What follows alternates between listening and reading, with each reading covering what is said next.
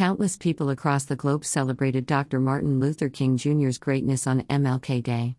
However, one clip shared on Twitter reminded people that during Dr. King's last years, he had many denigrators, including some black Americans.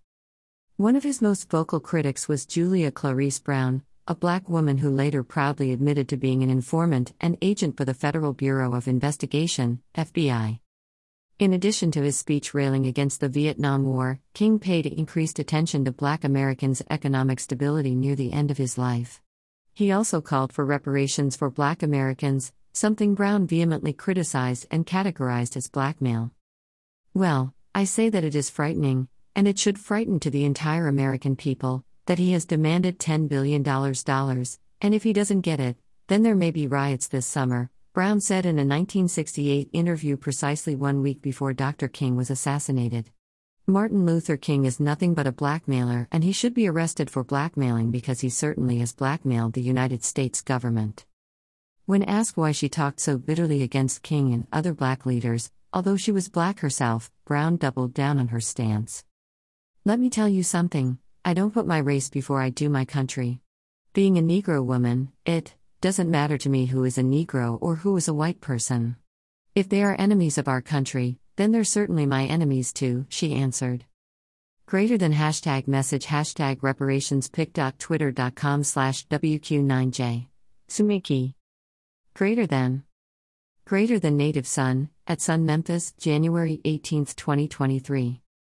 During this time, King had begun working fervently on the Poor People's Campaign and called out the hypocrisy of the U.S. government's distribution of wealth. This made him even more of a threat to the FBI and others committed to ensuring things remained the status quo. As a result, the FBI started the Ghetto Informant Program, GIP, to infiltrate civil rights organizations and spy on the activities of activists. Brown told Ebony magazine in an extensive 1968 exclusive story that she was one of the FBI's informants who worked to dismantle the Communist Party's infiltration of civil rights organizations. The FBI expected plenty of you, Brown told Ebony. I had to watch and be able to describe and identify people at meetings. I had to listen very carefully to what was said and who said it. I had to look for identifying marks on people I didn't know. I had to remember their height, age, color of eyes, etc. I was just nervous all the time. I was driven on one hand by the communists and on the other by the FBI. Brown told Ebony she was an FBI spy for eight years and ten months, but it wasn't the first time she admitted to her espionage. She'd written and published a book in 1966 titled, I Testify My Years as an FBI Undercover Agent. She said she did the right thing despite her activities being frowned upon by others. Brown insists she wasn't out to get the NAACP and other black civil rights organizations that she believed weren't a front for communism. She also said the Communist Party had duped well meaning black leaders into believing they were committed to their agendas, but were really only interested in their own. Brown said that her espionage took a severe toll on her health and relationships, but she'd do it again if given the chance.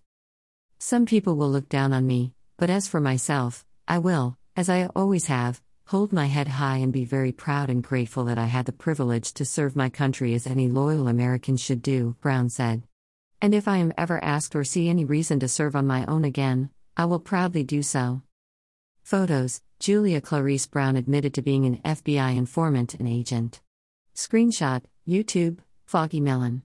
Dr. Martin Luther King Jr., Wikimedia Commons. The Post Strong Fact Check Martin Luther King critic Julia Clarice Brown was U.S. government informant and FBI agent slash strong appeared first on Moguldom.